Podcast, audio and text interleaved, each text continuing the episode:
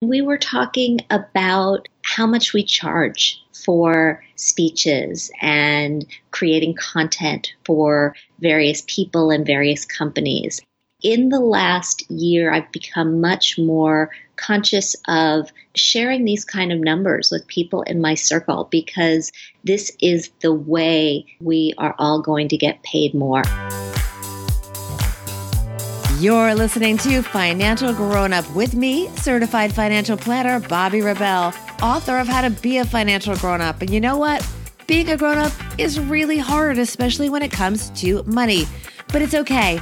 We're going to get there together.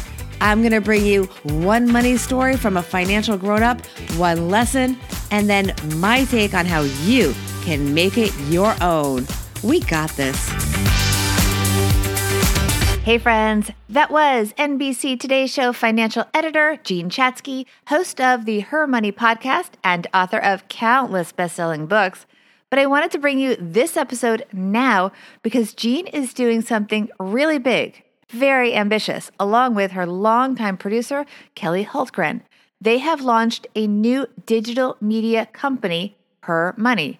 Her Money is focused on improving the relationships that women have with money after literally years of planning, Jean and Kelly don't mess around here. The site is live, and I encourage everyone to go check it out after, of course, listening to Jean's episode, which is one of the first episodes that I recorded when the Financial Grown Up podcast started back in early 2018. Here is Jean Chatzky. Jean Chatzky, financial grown up, welcome to the program. Thank you, Bobbi. So happy to be here. Yes, and happy 2018 and happy almost 100 episodes of Her Money. Congratulations. Thank you, and congratulations on the launch of this podcast. I think it's so much fun. Thank you. It's been quite a year. I remember, I think my second time ever as a guest was on Her Money. So it holds a very special place in my heart. And it's really just wonderful, wonderful content that you're bringing to people. So thank you for that. Sure. And everyone, of course, should check out her money. But you have brought with you a really important and compelling money story. Do tell.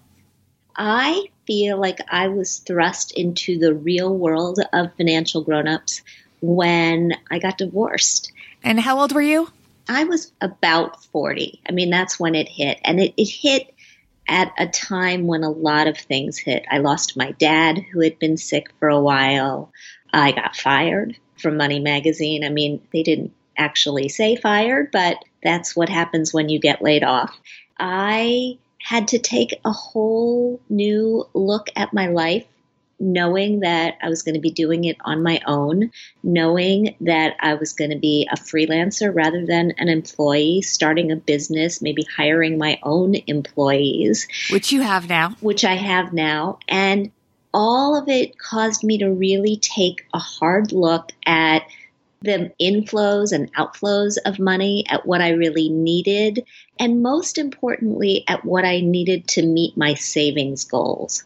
Because when I got divorced, I started saving money like crazy because nothing else made me feel as safe. And I was not feeling particularly safe in the world at that point.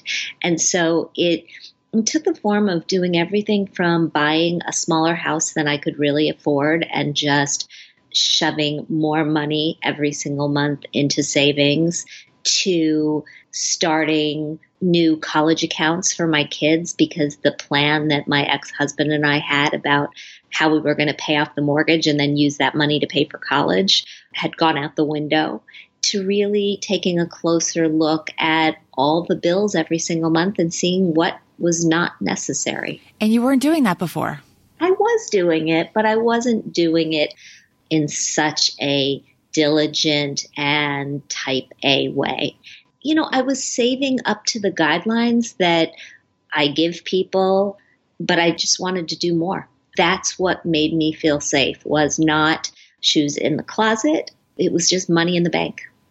So my lesson is a little bit different from that story, but no matter what stage you're at in life, we all need help. And I think asking for help, which I did during that period in my life from financial advisors, from lawyers, from estate planners, from friends who had been through it before me. We've got to ask for help to figure out how to chart the right course at the right time. And I thought about this lesson because I had lunch yesterday with Stacey Tisdale, who is another financial expert journalist colleague who you should absolutely have on the show. Absolutely. And we were talking about how much we charge for speeches and creating content for various people and various companies. In the last year, I've become much more conscious of sharing these kind of numbers with people in my circle because this is the way we are all going to get paid more. And doing this feels to me like we are really helping each other.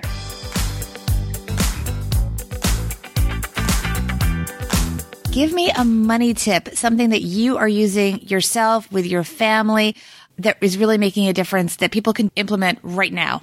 Going back to what I told you about saving like a crazy person around the time of my divorce. I save automatically for every goal, even the small ones. Do you separate in different accounts, you mean? I separate. I am a huge believer in mental accounting, for which Richard Thaler just won the Nobel Prize. I find when you have different pools of money for different things, it's easier to reach your goals. I've got a big trip coming up. I've got that money isolated. I'm saving ahead of time, and it means I will not be looking at big credit card bills that I don't have money to pay off after that trip happens. And it also takes away the guilt of feeling like maybe I shouldn't treat myself to this trip because the money is there for that. Absolutely. And it doesn't matter if it's a trip or a handbag or a spa weekend or college right? Just knowing this is the job that this money has been set aside to do is really, really helpful. Great advice. Thank you, Jean Chatzky. Sure. Financial grown up friends. I love that advice about pricing. Information is power when it comes to pricing your services, especially as we seem to move more and more into the gig economy, not to mention side hustles. I'm going to expand on Jean's advice about pricing. Financial grown up tip number one get social. Think of others in your field not as the competition, but as your teammates and allies. Spend time with your people whether in person as Jean did or online. There are countless groups, for example, on Facebook where you can ask people what they charge. They may not say it in the app itself, but many people are willing to DM you with some helpful tips about what you can be charging. So they'll tell it to you directly in private, if not in the full public group. Financial grown up tip number two, don't work with clients that don't value you, aka don't pay you enough. Good clients want you to stay in business and they also want you to keep working for them because it's hard to find good people. That can't happen if you are in a race to the bottom with price. If someone does not want to pay you the right price to work with you, odds are that is not the last argument you're going to have. If they truly have a budget that is too small, see if you can limit the scope of what you are doing. If you believe they will soon grow into a client that can afford you, make a judgment call, but make it clear that you are working below rate and that it is unsustainable. If not, consider referring them out to someone who works with people with smaller budgets. If you have not already, please share this episode with someone you care about that you think deserves a richer life. And tell me what you think about the show and this episode, what resonated. DM me on all the socials at Bobbi Rebell on Twitter, Bobbi Rebell1 on Instagram. And if you do a screen grab of the show and share it on social, make sure to tag me so I can thank you. And thank you to Jean Chatzky for all of her wisdom. Make sure to check out her new Her Money website and more. And thanks to Jean for helping us get one step closer to being financial grown-ups.